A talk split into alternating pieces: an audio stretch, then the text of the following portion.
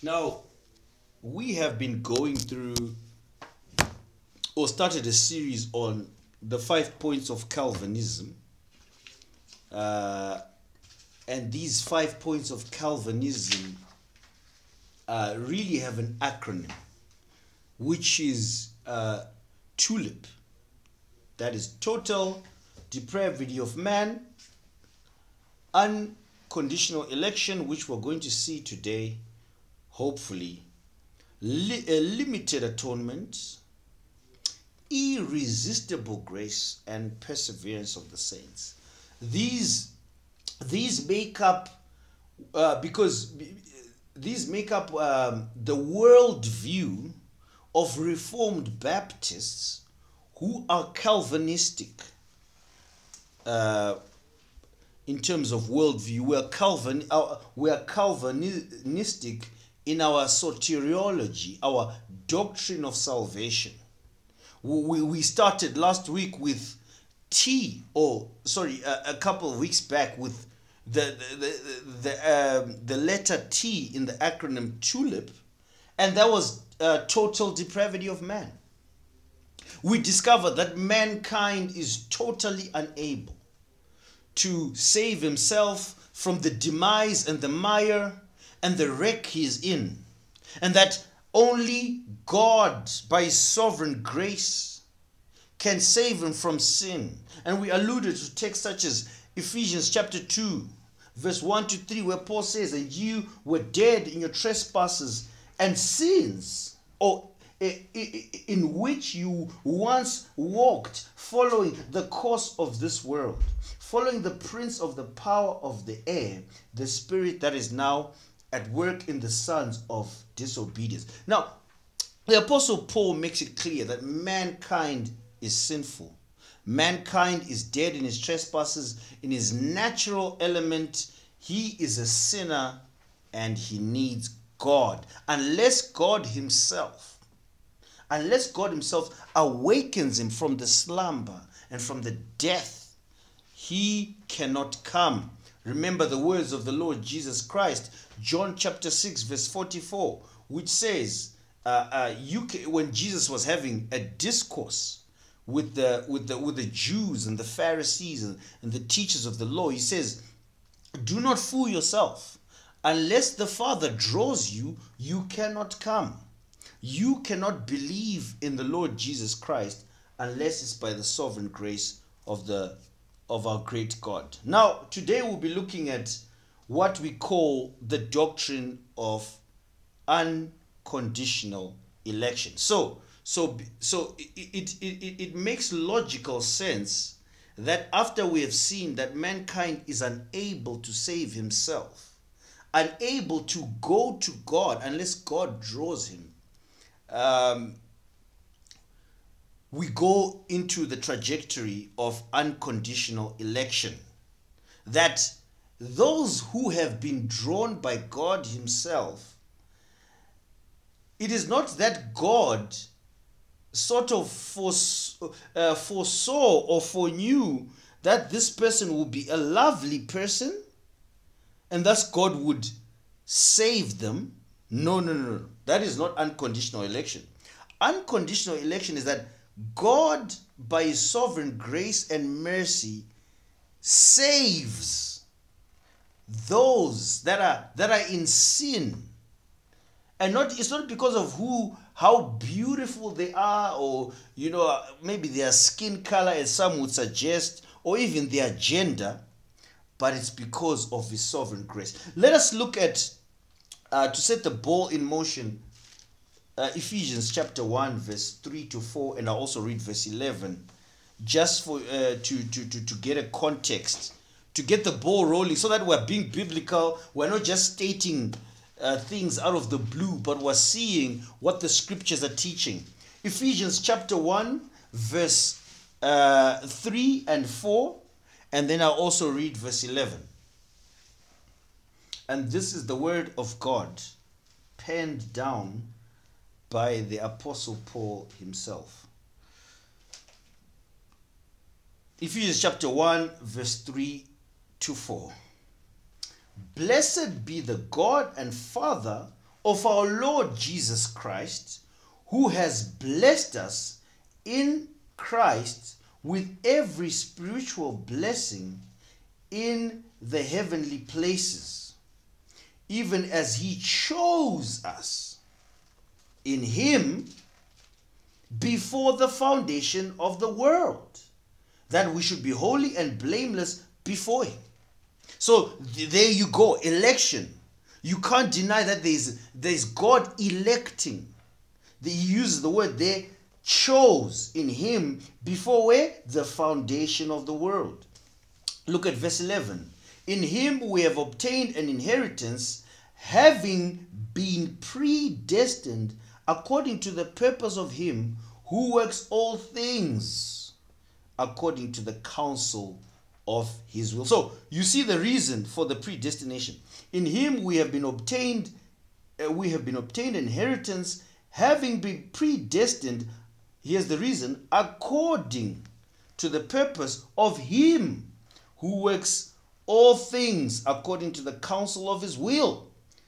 Verse twelve, so that we who were so that we who were the first to hope in Christ might be to the praise of his glory. And then he goes on as he states what God has done in the first three chapters of Ephesians and chapter. So uh, um, as as as Doctor Vodie Baucham puts it, in the first three chapters of Ephesians, you've got indicatives, what God has done, and then in the last uh, three chapters, you've got imperatives, what you should do in response to what God has done. Now, there are many who sadly deny the doctrine of election, but there are also some who agree on the doctrine of election, but have a different view than what is in the Bible. Even as we will see as well in Romans chapter nine, as we read, Jacob I loved, Esau I hated. And you also see in Exodus where, you know, God hardens, uh, you know, the heart of Pharaoh. And then Paul comes up in, in, in Romans chapter nine and says, you know, this is what was God's plan. For God said, I will have mercy on whom I will have mercy. So the, the, the truth about the the truth that the Bible brings forth is that not everyone will be saved. And now many people will say, ah, is that is that really fair, brother? Or is that re- is that fair of God? As I quoted last time when I said, there's a, young, a, a an old lady who went to Charles Haddon Spurgeon and said, Spurgeon, you know, I, I've got great difficulty. Why did God not choose Esau? And then Spurgeon said, lady, that's not my problem. But my problem is that why did God love Jacob in the first place? Jacob was the most unlikely person to be loved by God. He was a crook. He, he stole the birthright of his brother and fled.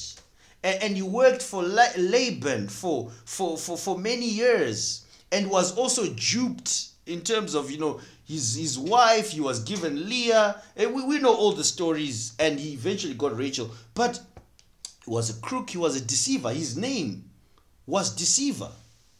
And he, his name was eventually changed to Israel by God himself. But God still loved him.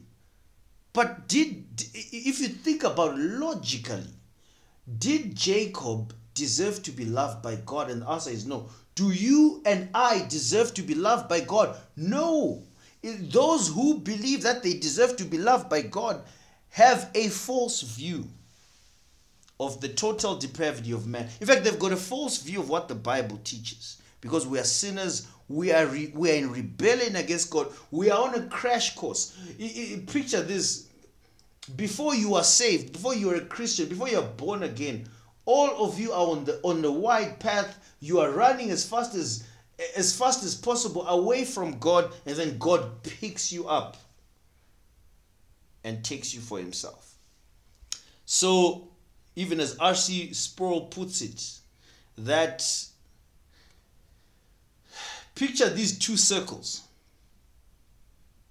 or this one circle. when you have this one circle, you you you you you, you sort of split it into two circles, where in one circle you had those who were not saved, and you saved them and you put them in this circle. R C. Sproul says the ones who have been saved, that is God's grace. And the ones who have not been saved, that is God's justice, because God is just. And Paul says, uh, you know, in Romans chapter nine, towards the end, he says, who are we, who are you, O man?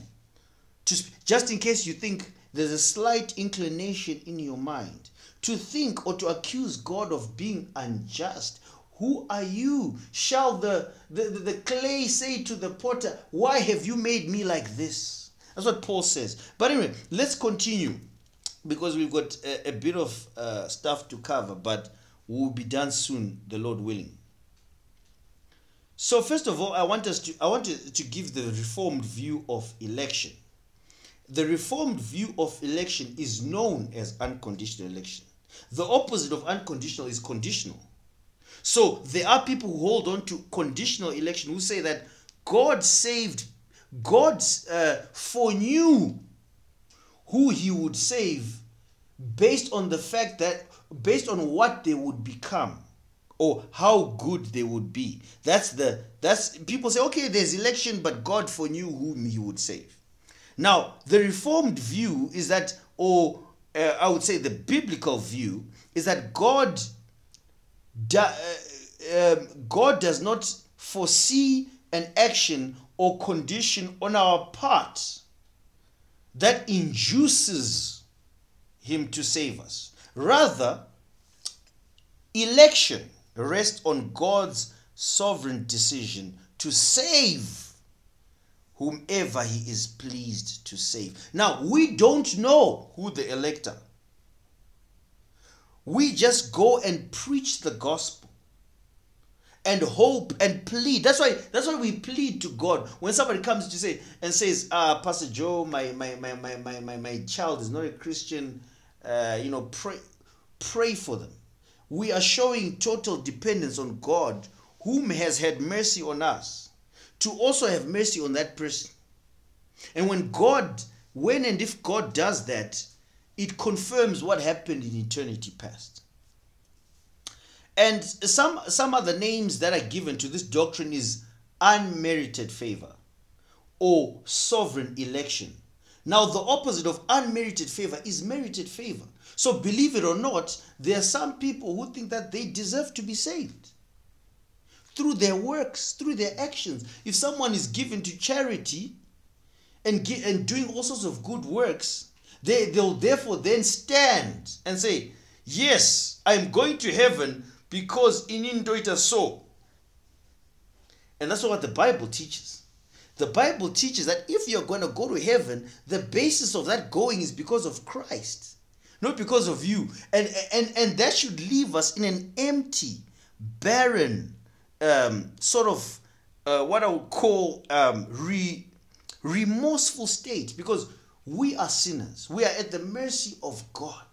And that is why we should love one another and forgive one another in the in the body of Christ. You know, forbearance, because of what God has done for us. We don't deserve it. In marriage, you know, forgiving one another, loving one another, et cetera, et cetera. And the Bible teaches that God, well, we've already read this, that God um, chooses people based on his own purposes and his desire to show grace to undeserving sinners. Not us. Not us. And that is why when you think about it, it's, it's, it's, it's almost incomprehensible to say, how is it I am able to know these things? I, a sinner, think of the Apostle Paul's life before he was saved. Uh, Saul of Tarsus, going to Damascus to, to persecute Christians, to, to um, sort of arrest them, but he met the Lord Jesus Christ. In fact, the Lord Jesus Christ met him on the road to Damascus, and he became a slave. Acts chapter nine, verse sixteen, the Lord Jesus Christ says, no, let him, let him be, for I will show him that he must be a slave for my cause. And so how just God changes. You know, when God really saves you, you cannot deny. That is sovereign power. That is God's grace. When people say, no, you know, I cringe when people say, hey, in I can resist God. When God truly calls you, you cannot resist. That is the maker of the universe, the all-powerful God, the one who spoke things into, into, into um, existence. The moment he says, come, you will come. The moment he says, that is my child, you will change. Even the most unlikely people, the people you see on the streets, and you say, ah, this one, oh, you cannot be saved. Ah, it's too much of a sin. Th- that is actually limiting God's power. And we, we ought to preach to everyone, friends. We ought to even go to the depths of the depths of the people who are, you know, the one we call outcasts, to preach the gospel. They need the gospel. And who knows? Who knows? So, basically, I want to say that this debate, uh, if we are to get into theological terms, is the monergism versus synergism. So, moner or mono is one, syne is two or three people. So, basically, monergism is that God is the one that saves you without you helping him. You're helpless, you're a sinner. Synergism is where is where people believe that God and the sinner help each other. You know, you help God to save you. And also known as Arminianism versus Calvinism, or Pelagianism versus Augustinianism. And this is where the This is the pivotal point in this debate between the Calvinistic doctrine of unconditional election versus the Arminian doctrine of conditional election. If one believes election is unconditional, then one will tend towards a monergistic view of salvation. If one holds to a view that election is based on God's fore- foreknowledge of who who would believe in him, then one tends towards the synergistic view. But of course, we do know that even those who hold to us, they're, they're God's children. There are some that are in the synergistic camp that are truly saved. And so we must be gracious in how we engage each other on these issues and show each other from the scriptures. I'll read just Uh, a point from the sixteen eighty-nine, our Confession of Faith, uh, which talks about God's decree. In chapter three, it says, although God, in point two, although God knoweth whatsoever may or can come to pass upon all supposed com- conditions, yet hath he not decreed anything, because he for- he foresaw it as future, or as that which would not come to pass upon such conditions. So God, God did not sit there, or, or God does not sit there and and just, you know, things come up and he's he's surprised. He he knows the beginning to the end, and he has it has been decreed exactly as it will happen. Even even to the to the tiniest iota, even wars and and famines and problems and whatever. Tribulation, they are, they're happening the way they're supposed to be happening. And so that in point five, it says, those of mankind that are predestined to life, God before the foundation of the world was laid according to his eternal and immutable purpose and the secret counsel and good pleasure of it. So there's a secret counsel of God. God knows why he, why some things happen and why they don't. God knows why he saved someone and left some. God knows why he, he loved Esau. Sorry, he loved Jacob and hated Esau. God knows why he rejected Cain's sacrifice and accepted Abel's.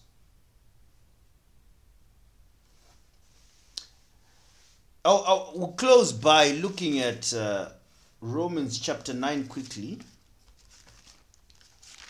because that is the classic Classic text which talks about you know, this unconditional election. That and, and, and an unconditional election, friends, humbles us. Nothing in our hands we bring. We we are we we, we we deserve death, but Christ saved us from sin because of, you know, God's sovereign uh, will and grace, not because of what we have done, not because of who we are. I I I, I definitely do not deserve to be saved.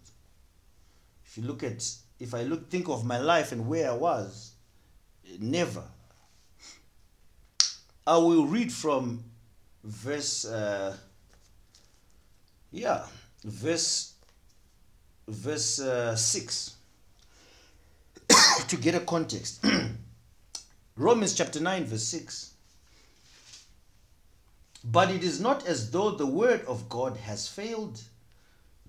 For not all who are descended from Israel belong to Israel, and not all are children of Abraham, because they are his offspring. But through Isaac shall your offspring be named. This means that it is not the children of the flesh who are the children of God. So it means that not the, the ones who are, it's not through bloodline, but the children of promise are counted as offspring, for this is what the promise said. You see, so the children of promise. About this time next year I will return, and Sarah shall have a son. And not and not only so, but also when Rebekah had conceived children by one man, our forefather Isaac, though they were not yet born, and had not done nothing either, sorry, and had done nothing, either good or bad. So this was even before there were any works or any mis- mischievousness. In order that God's purpose of election might continue, not because of works, but because of his call, she was told the old. So even before they were born, they were, the the the, the marching orders were, were put in place. The, the the stamp, as it were, the door was was sealed shut. There was nothing that Esau could do in his life to attain salvation, because his fate was sealed in in eternity past. There was nothing. Listen to the word of God. As it is written, Jacob I loved, but Esau I hated. What shall we say then? Is there injustice on God's part? By no means. For he says to Moses, listen to God's secret counsel, his justice, his will. I will have mercy on whom I will have mercy, and I will have compassion on whom I will have compassion, so that it depends not on human will or, uh, uh, or exertion, but on God who has mercy. For the scripture says to Pharaoh, for this very very very purpose I have raised you up, that I might show you my power, show my power in you, and that my name might be proclaimed in all the earth. So then he has mercy on whom, whomever he, he wills, and he hardens whomever he wills. You will say to me then, why? It's almost like the Apostle Paul is anticipating a riot. He's anticipating an uprising. He's anticipating, you know, we live in a world where people love to riot and protest, eh, rights, my rights, whatever, whatever. This is what the Apostle Paul was expect, expecting. He says, no, no, no. Why does he still, you say to me, why does he still find fault? For who can resist his will? But who are you, O man, to answer back to God? Will what is molded say to its molder, why have you made me like this? Has the potter no right over the clay to make out the same lump, one vessel for honored use and another for dishonorable use? So in other words, there are some people fashioned for destruction and for dishonorable purposes. But this is not even to say, it's not in a glorious way. We do not celebrate that.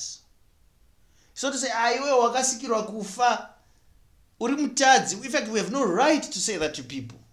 What we have to do is to preach the gospel, because you don't know whether that person will be saved or not. So what if God, desiring to show his wrath and to make known his power, has endured with much patience vessels of wrath, no, uh, prepared for destruction? So the people who were prepared. So, for example, the son of perdition, Judas Iscariot, he was prepared for such a time as the, you, if you go to John chapter seventeen, I think verse four there, somewhere there, or going down, you'll see that Judas was the son of perdition. He, he was going to betray. It was predestined. It was sealed. The deal was sealed in eternity past, um, which he has prepared beforehand for his glory, even us whom he has called, not from the Jews only, but also from the Gentiles, et cetera, et cetera. Now, I would like to leave us with a few thoughts. What are the implications of why are we learning this? First of all, we need to know that this should make our evangelism urgent. We have an urgency. It's an emergency. It's not something that we lie down and say, ah, okay, so God, you will save whomever you will save. God provides a means and an ends. So the means is there. The ends, you are supposed to be the vessel. Go.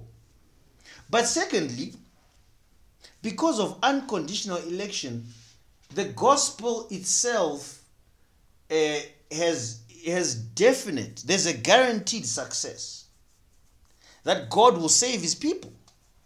Look at you and I here. We are professing Christ. Where did we come from? Where are we going? Where did we come from? And so, this, so, so be patient. Be, be forbearing. Be enduring on people who are not saved. Family members. Uh, friends. Continue to trust in God for their salvation. Do not dust your sandals too quickly. Do not give up. As H B Charles says, do not give up on God. Do not, do not uh, give up or, or, or, or shrink in terms of God's sovereign grace and mercy. And thirdly, this brings us to worship. Worshipping God because we in spirit and in truth, because it really humbles you as someone. That all you are, all you have, even some of these blessings that you don't ask for, they are a result, as a result of God's sovereign plan in how you have been elected into His, into His uh, family, into His, into His household, so to speak, and He continues to take care of you and feed you and, and, and nurture you and give you the, the means of grace, the church of God, the Holy Spirit, the Comforter who lives in us, who resides in those who are saved, and He's the one who continues to add to the church. When you see, when a, the, the, the Word of God says, when an unbeliever comes to the Lord, there is celebration in the courts of heaven. The angels celebrate. That is, that should cause us to celebrate. The, those testimonies of saying, you, you became a Christian when you, you, you are saved. You're part of us. But it's not because of you. And that is why when you think about these prosperity preachers and all that stuff, they, they, they, they cannot endure such doctrines. They cannot endure unconditional election. They cannot endure that God has chosen for himself a people. And this must humble us. It must, it must bring us to worship in trembling. When the, when the Apostle Paul says, work, therefore, work out your salvation in fear and in trembling. You know, you have to come to God in, in, in reverence and awe. It's not something to be taken lightly to say. Some people who just, you know, they, they blaspheme God. They take God as, as some sort of genie, as as an afterthought. When you talk to people out in the streets, I was I was in a I was in a taxi the other day. I was going to town, and this guy I was talking to him is a taxi driver, and I was asking him, ah, you know, how are you, brother? Makadini, munotanezvei, makabakupi chichi. Then he says to me, ah, munoziyaka, mdara God, vanotibatsira. And I, I shrugged. I was like, ah, this guy, you know, mdara God. It's like, ah, mdara God, ah, munoziya vanotida, ah, vanogotitarisa zvedu, ah, chero tichingoita zvechihure, and all that stuff. I'm like, you know what? That is not a very biblical way or an appropriate way to view God. So friends, this is where we'll stop for today. thirty minutes. Let's have a time of uh, fifteen minutes of uh, interactions, and then we will close for tonight.